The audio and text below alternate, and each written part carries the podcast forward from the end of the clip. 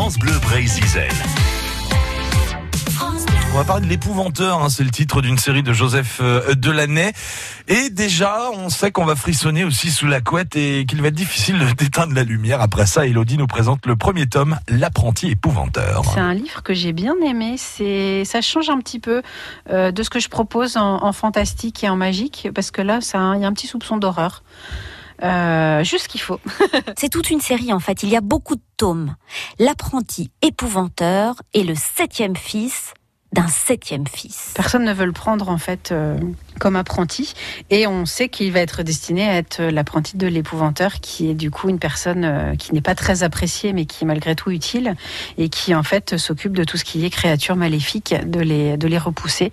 Euh, donc euh, il, il voit les fantômes, il voit les sorcières, les loups-garous, ce genre de choses.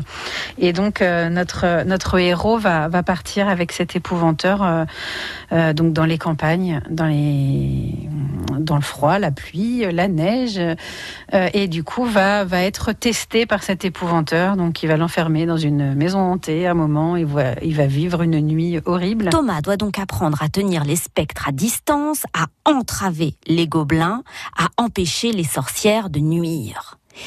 Mais il libère involontairement l'une d'elles, la sorcière la plus maléfique qui soit.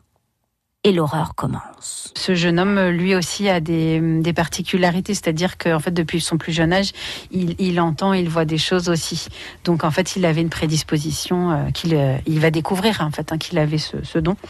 Et euh, il y a vraiment euh, un petit, un petit quelque chose de, d'horrifique hein, par moment, parce qu'on va nous décrire des sorcières, euh, des sorcières, voilà, vraiment, vraiment maléfiques qui sont enterrées, du coup, et il y a des protection tout autour de leur, de leur tombe pour pas qu'elles ne ressortent un petit peu de leur tombe. Donc il faut surveiller tout ça. Euh, c'est, euh, moi j'ai vraiment été à deux doigts des fois de poser mon livre et puis en fait ça s'arrête juste au bon moment. C'est dosé vraiment comme il faut. Donc euh, pour ceux qui aiment bien avoir peur, c'est vraiment, vraiment pas mal. Alors, je dirais pas avant 10-12 ans quand même. Et voilà, donc cette sélection de livres d'Elodie est à retrouver à Concarneau. Hein. C'est sa librairie, n'hésitez pas, librairie jeunesse, ça s'appelle Le Chamiro.